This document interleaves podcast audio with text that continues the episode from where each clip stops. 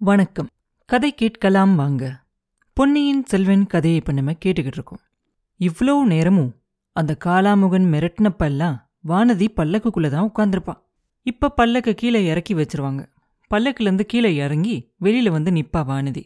வானதியும் சரி அங்கிருந்த காலாமுகர்களும் சரி எல்லாரும் அந்த வந்துகிட்டு இருந்த ஊர்வலத்தையே பார்த்துக்கிட்டு நிப்பாங்க. ஒரு சத்தம் கூட இருக்காது. எல்லாரும் அமைதியா அந்த ஊர்வலத்தை பார்த்துக்கிட்டே நிப்பாங்க. ஓடி தப்பிக்கலாம் அப்படிங்கிற எண்ணமே வானதிக்கு தோணாது. அது முடியாத காரியம் அப்படிங்கிறது அவளுக்கு தெரிஞ்ச விஷயம். இந்த காலாமுகர்கள் கிட்ட இருந்து கூட ஏதாவது யோசனை செஞ்சு தப்பிச்சிடலாம் அன்பில் அனுருத்ரர் கிட்ட இருந்து தப்பிக்கிறது கனவுலையும் நடக்காத ஒரு காரியம். அவரோட அறிவும் ராஜதந்திரமும் சூழ்ச்சித்திறனும் உலகத்துக்கே தெரிஞ்ச ஒரு விஷயம். அதோட சக்கரவர்த்தி கிட்ட அவருக்கு ரொம்ப செல்வாக்கு இருக்கு அப்படிங்கிறதும் எல்லாருக்கும் தெரியும். பழையாறையில் அரண்மனையில் இருந்த பெண்கள் எல்லாம் சோழ சாம்ராஜ்யத்துல இருந்த மத்த அதிகாரிகளையும் சிற்றரசர்களையும் பத்தி வம்பு பேசுவாங்க. ஆனா அனிருத்ரரை பத்தி எதுவுமே பேச மாட்டாங்க. அந்த புறத்துல இருக்க உள்ளறையில ரொம்ப ரகசியமா பேசினா கூட அவர் காதுக்கு எப்படியாவது தெரிஞ்சிரும் அப்படின்னு பயப்படுவாங்க. சக்கரவர்த்தி வேற எதை பொறுத்துக்கிட்டாலும் பொறுத்துக்குவாரு. ஆனா அவரோட உயிர் நண்பனை பத்தி யாராவது தப்பா பேசினாங்கன்னா பொறுத்துக்கவே மாட்டாரு அப்படிங்கறதும் எல்லாருக்கும் தெரிஞ்ச விஷயம்.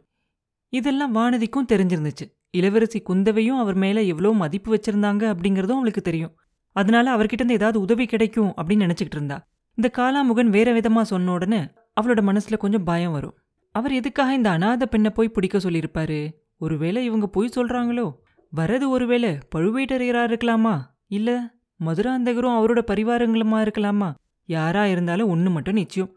இளவரசரை பத்தி நமக்கு தெரிஞ்ச செய்தியை யார்கிட்டயும் சொல்லக்கூடாது. அதனால நமக்கு என்ன நடந்தாலும் சரிதான்.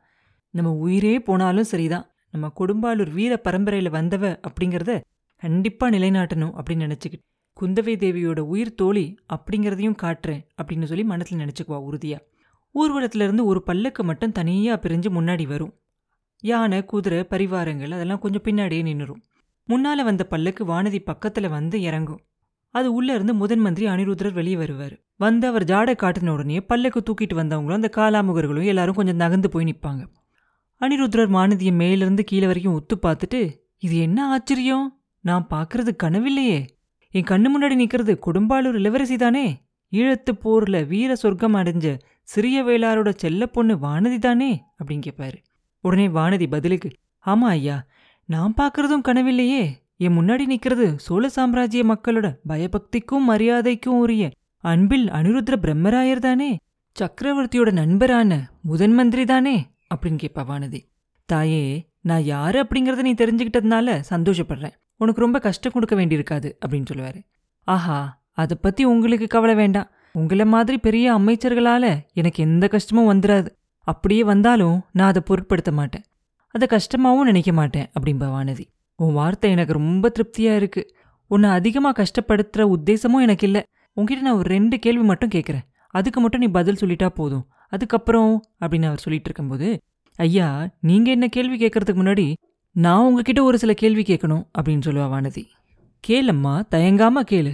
நான் உங்க அப்பா மாதிரி உன்னை என் மகளா தான் நினைக்கிறேன். கொஞ்ச நாளைக்கு முன்னாடி உங்க பெரியப்பா சேனாதிபதி பூதி விக்ரமகேசரிய மாந்தோட்டத்துல பார்த்தேன். உன்னை என் மகளை மாதிரி பார்த்து கவனிச்சுக்கணும் அப்படின்னு அவர் சொன்னாரு. அப்படியே செய்யறேன்னு அவர்கிட்ட நான் சொன்னேன் அப்படின்னு முதன் மந்திரி சொன்ன உடனே நன்றி என் தந்தையே. நான் குழந்தையா இருக்கும்போதே எங்க அப்பாவை நான் இழந்துட்டேன்.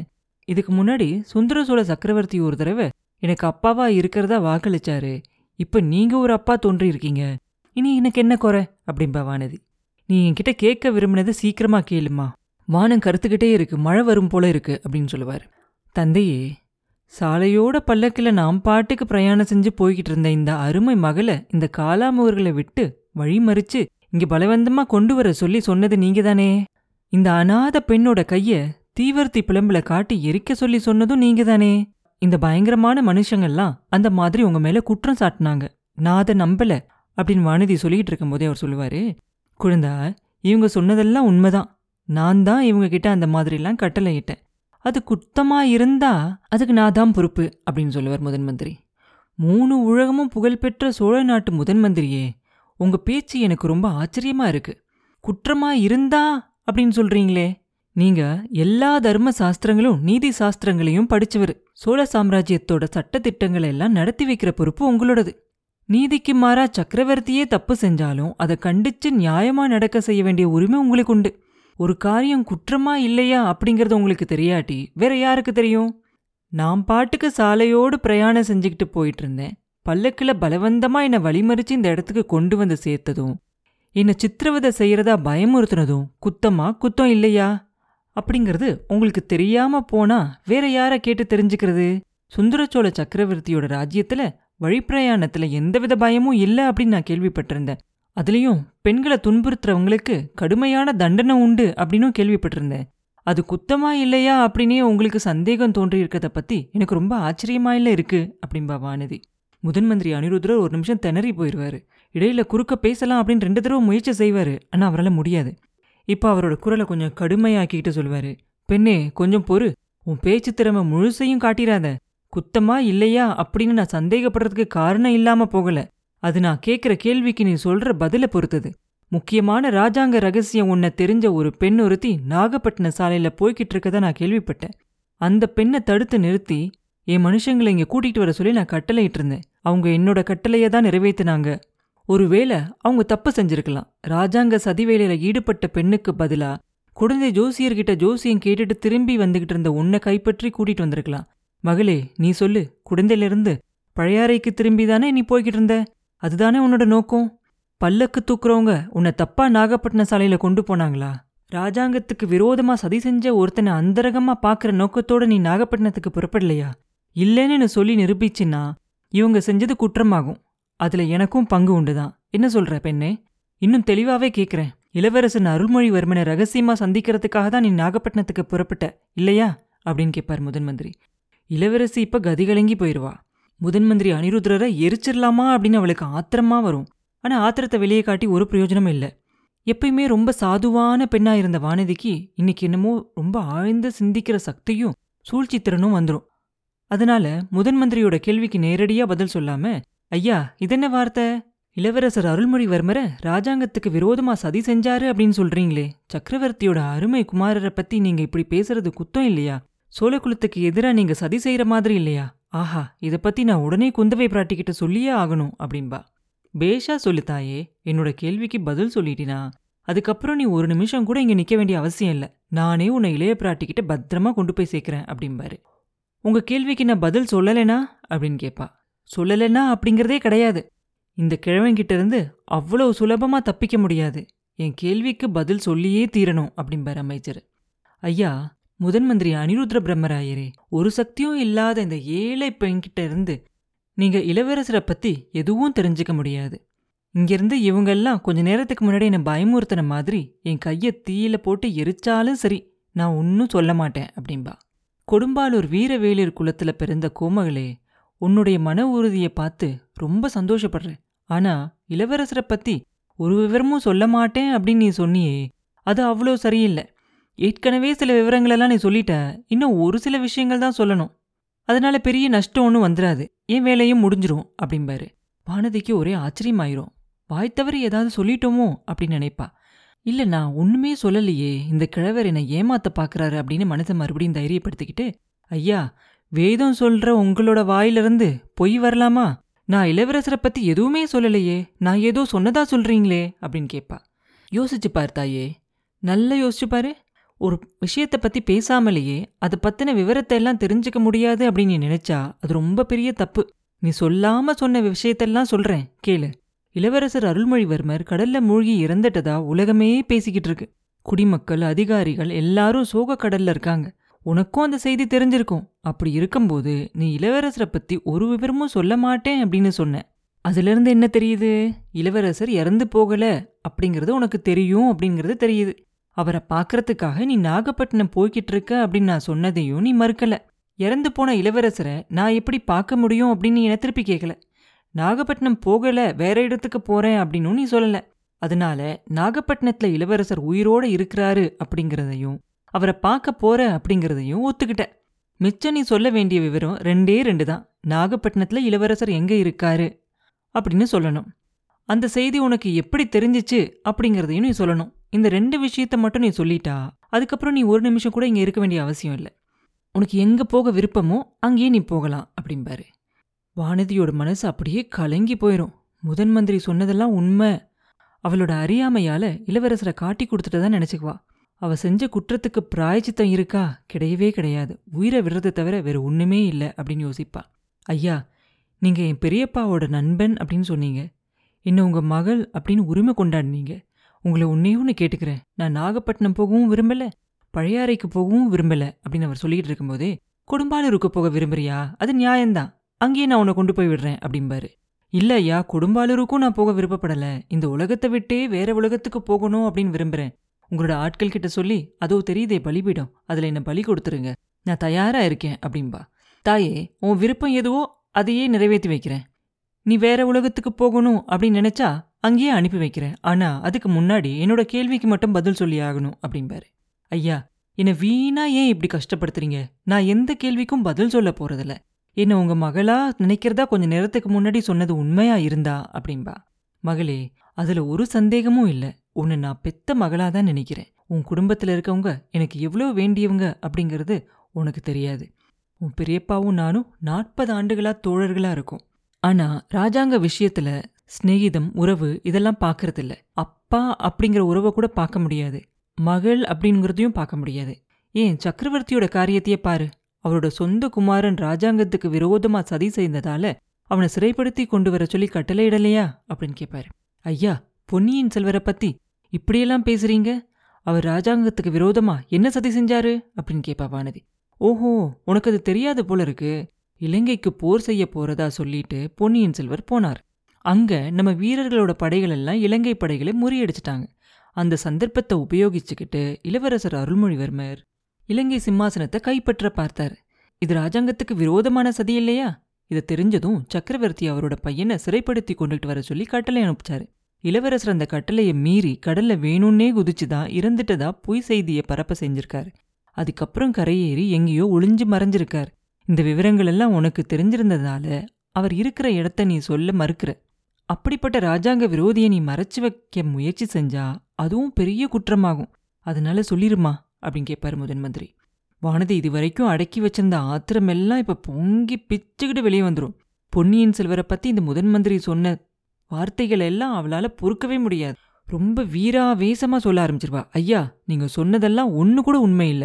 இளவரசர் மேல வீணா பழி சுமத்துறீங்க. இலங்கையில நம்ம படை வீரர்கள்லாம் சோர்வடைந்திருந்த காலத்துல இளவரசர் அங்க போனதால தான் உற்சாகமாகி போராடினாங்க. பொன்னியின் செல்வர் தான் இலங்கையில நமக்கு கிடைச்ச வெற்றிக்கு காரணம் அப்படிங்கிறது உலகத்துக்கே தெரிஞ்ச ஒரு உண்மை. அவரோட வீரத்தையும் மத்த குணாதிசயங்களையும் பார்த்து இலங்கை மக்கள் அவர் மேல அன்பு கொண்டாங்க. போர்ல தோத்து போய் போய் ஒழிஞ்சுகிட்டு இருந்த அவங்களோட அரசனை காட்டிலும் இளவரசர் அவங்களோட அரசனாக்கிக்க விரும்பினாங்க. புத்த குருமார்கள் இலங்கை சிம்மாசனத்தை பொன்னியின் செல்வருக்கு கொடுத்தாங்க. பொன்னியின் செல்வர் அந்த சிம்மாசனம் வேண்டாம் அப்படின்னு சொல்லிட்டாரு. அப்படிப்பட்ட நேர்மையானவரை பத்தி நீங்க இவ்வளவு தப்பா பேசுறீங்களே. இளவரசர் அவங்க அப்பாவோட கட்டளை தெரிஞ்ச உடனே அவரே சிறைப்பட்டு வரத்துக்காக தஞ்சாவூர் பார்த்து நேரா புறப்பட்டுக்கிட்டு இருந்தாரு. அவர் கடல்ல வேணும்னே குதிக்கல. அவரோட அருமை சிநேகிதர் உயிரை காப்பாத்துறதுக்காக தான் குதிச்சார். சக்கரவர்த்திக்கு விரோதமா அவர் சதி செய்யவும் இல்ல. இந்த மாதிரி வார்த்தைகள் எல்லாம் கேட்க என் காது என்ன பாவம் செஞ்சுட்டோ தெரியல அப்படின்னு சொல்லுவா வானதி. அனிருத்ரர் லேசா சிரிச்சுக்கிட்டே பெண்ணே அருள்மொழிவர்மருக்காக நீ இவ்ளோ ஆத்திரமா பறிஞ்சு பேசுறத கேக்குறவங்க என்ன நினைப்பாங்க தெரியுமா? நீங்க ரெண்டு பேரும் காதலர்கள் அப்படின்னு நினைப்பாங்க அப்படிம்பாரு. ஐயா நீங்க இப்ப சொன்னதுல பாதி மட்டும்தான் உண்மை. நான் அவர் மேல நிறைய அன்பு வச்சிருக்கேன். என் மனசையும் அவருக்காக பறி கொடுத்துட்டேன் அப்படிங்கிறது உண்மைதான். இது உங்ககிட்ட நான் மறைக்க விரும்பல. ஆனா அவர்கிட்ட இந்த அனாத பெண்ணுக்கு ஏதாவது ஒரு இடம் இருக்கா அவர் மனசுல அப்படிங்கிறது எனக்கு தெரியாது. வானத்துல ஜொலிக்கிற சந்திரன் மேல பறவையெல்லாம் காதல் கொள்ளலாம். ஆனா சந்திரனுக்கு அந்த பறவை ஒண்ணு இருக்கிறதே தெரியாது இல்லையா அப்படின்னு சொல்லுவா வானதி. உடனே பிரம்மராயர் சொல்லுவாரு ஆஹா என் அருமை சிநேகிதரோட மகளுக்கு இவ்வளோ கவிதா ரசனையெல்லாம் இருக்கும் அப்படிங்கிறது எனக்கு தெரியாம போயிருச்சே. இளைய பிராட்டி குந்தவையோட அந்தரக தோழி இல்லையா நீ? அப்படிம்பாரு. போதும் போதும். உங்களோட புகழ்ச்சியெல்லாம் கேட்கறதுக்கு எனக்கு விருப்பம் இல்லை. ஒன்று என் வழியில என்னை போக விடுங்க. இல்லாட்டி உங்க ஆட்களை கூப்பிட்டு கட்டளையிடுங்க. அப்படின்பா பெண்ணே கொஞ்சம் பொறு. பொன்னியின் செல்வரை பத்தி உனக்கு எவ்வளோ விவரங்கள் தெரிஞ்சிருக்கு? அதனால அவர் இப்ப இருக்கிற இடமும் உனக்கு அவசியம் தெரிஞ்சிருக்கணும். அதை மட்டும் சொல்லிரு. உன்னை உடனே உங்க பெரியப்பா கிட்ட அனுப்பிச்சு வச்சிடுறேன். அவர் இலங்கையிலிருந்து திரும்பி வந்துகிட்டு இருக்காரு. இந்நேரம் மதுரை வரைக்கும் வந்திருப்பாரு அப்படிம்பாரு. ஐயா உங்களை மாதிரி ஒரு கெட்டவரோட சிநேகிதமா இருக்கிறவர் என்னோட பெரியப்பாவே இல்லை. எனக்கு உற்றார் உறவினர் யாருமே சொந்த பந்தம்லாம் யாருமே இல்லை. இளவரசரை பத்தி எல்லாருக்கும் தெரிஞ்சிருக்கிறத தான் நானும் சொன்னேன். வேறு எதுவும் என்கிட்ட இருந்து நீங்க தெரிஞ்சுக்க முடியாது. வீணா தாமதிக்க வேண்டாம் அப்படின்பா தாமதம் செய்யக்கூடாது அப்படின்னு தான் நானும் நினைக்கிறேன். பலமா மழை வரும் போல தெரியுது அப்படிம்பார் அனிருத்ரர் மழை மட்டும் தானா வரும்? உங்களை மாதிரி ஆட்கள் இருக்கிற இடத்துல இடி மின்னல் பிரளயம் எல்லாம் வரும் அப்படின்பா வானதி. அவ சொன்ன மாதிரியே அப்ப அந்த நேரத்துல ஒரு பெரிய மின்னலும் இடியும் பயங்கரமா வரும். மறுபடியும் பிரம்மராயர் கேட்பாரு பெண்ணே இளவரசர் அருள்மொழிவர்மன் எங்கே இருக்கான் அப்படின்னு சொல்ல மாட்டியா? அப்படின்னு கேட்பார் சொல்ல மாட்டேன் அப்படின்பா வானதி நான் ஊகிச்சது உறுதியாயிருச்சு. இளவரசர் மறைஞ்சிருக்க இடத்துக்கு நீ ஏதோ ரகசிய செய்தி கொண்டுகிட்டு போயிட்டு இருக்க இது உண்மையா இல்லையா? அப்படின்னு கேட்பாரு ஐயா வீண் வேலை. இனிமேல் உங்க கேள்வி எதுக்கும் நான் பதில் சொல்ல முடியாது அப்படின்பா வானதி அப்படின்னு ராஜ துரோகமா சதி செய்கிறவங்களுக்கு கொடுக்க வேண்டிய கடுமையான தண்டனையை உனக்கும் கொடுக்க வேண்டியதுதான். வேற வழி இல்லை அப்படிம்பாரு. தண்டனை ஏற்கிறதுக்காக தான் நான் காத்துக்கிட்டு இருக்கேன் ஐயா. பலிபீடத்துல என் தலையை வைக்கணும் அப்படின்னா அப்படியே செய்றேன் அப்படின்பா வானதி. சேச்சே நீ கொடும்பாலூர் வேலீர் மகள். உனக்கு அவ்வளோ அற்பமான தண்டனையெல்லாம் கொடுக்கலாமா? அதோ பார் அந்த யானைய அப்படிம்பார் அனிருத்ரர் வானதி அவர் காட்டின திசையில பார்த்தா ஒரு பெரிய யானை நின்றுட்டு இருக்கும். பெண்ணே கஜேந்திர மோட்சம் அப்படிங்கறத கேள்விப்பட்டிருக்கே இல்லையா? யானையோட குரலை கேட்டு திருமால் ஓடி வந்து முதலைய கொன்னு கஜேந்திரனை மோட்சத்துக்கு அனுப்புனாரா அதுக்கு பதிலா இந்த கஜேந்திரன் எத்தனை எத்தனையோ பேரை அந்த திருமால் கிட்ட மோட்சத்துக்கு அனுப்பிச்சிருக்கு. நீ இந்த உலகத்தை விட்டு மறு உலகத்துக்கு போகணும் அப்படின்னு சொன்னேன் இல்லையா? உன் விருப்பத்தை இந்த யானை கண்மூடி திறக்கிற நேரத்துல நிறைவேற்றி வைக்கும். அது அதோட துதிக்கையால உன்னை சுத்தி எடுத்து வீசி எரிஞ்சா நீ நேரா மோட்ச உலகத்திலேயே போய் விழுந்துருவ அப்படின்னு சொல்வார் அனிருத்ரர் அப்படி சொல்லிட்டு முதன் மந்திரி அனிருத்ரர் சிரிப்பாரு. அந்த சிரிப்பு வானதிக்கு ஏதோ ஒரு மாதிரியா தோணும். இந்த மந்திரி மனுஷனே இல்ல மனுஷ உருவம் கொண்ட அரக்கன் அப்படின்னு நினைச்சுக்குவா. கோமர்களே முடிவா கேக்குறேன். பொன்னியின் செல்வன் இருக்கிற இடத்த சொல்றியா? இல்ல இந்த கஜேந்திரனோட துதிக்கை வழியா மோட்சத்துக்கு போறியா? அப்படின்னு கேட்பாரு ஐயா கஜேந்திரனை என்கிட்ட வர சொல்றீங்களா? இல்ல நானே கஜேந்திரன் கிட்ட போகட்டுமா? அப்படின்னு கம்பீரமா கேட்பா வானதி. அனிருத்ரர் உடனே கையால ஏதோ ஜாட செய்வாரு. செஞ்சுட்டு வானதிக்கு புரியாத பாஷையில ஏதோ சொல்லுவாரு. அப்ப அந்த யானை பூமியே அதிர்ற மாதிரி நடந்து வரும். வானதி பக்கத்துல வந்து அதோட துதிக்கையால வானதியோட மலர் மாதிரி இருக்கிற அந்த உடம்பு துத்தி வளைச்சு தூக்கும். பூமியை விட்டு மேலே தூக்கிரும். அந்த ஒரு சில நிமிடங்கள்ல வானதியோட மனசுல நிறைய எண்ணங்கள் வரும். அவ அப்ப எவ்வளோ தைரியத்தோட இருக்கிறா அப்படிங்கறத நினைச்சு அவளுக்கே ஆச்சரியமா இருக்கும். இளைய பிராட்டி குந்தவை தேவி என்ன பயங்கொல்லி அப்படின்னு கோழை அப்படின்னும் அடிக்கடி சொல்லுவாங்க. அவங்க மட்டும் இப்ப இங்க இருந்து என்னோட தைரியத்தை பார்த்திருந்தா எவ்வளோ ஆச்சரியப்பட்டிருப்பாங்க. அவங்களுக்கு என்னைக்காவது ஒரு நாள் இந்த சம்பவத்தை பத்தி தெரியாமலா போகும். பொன்னியின் செல்வருக்காக நான் எவ்வளோ வீரமா உயிரை விட்டேன் அப்படிங்கறத பத்தி அவங்களும் தெரிஞ்சுக்குவாங்க.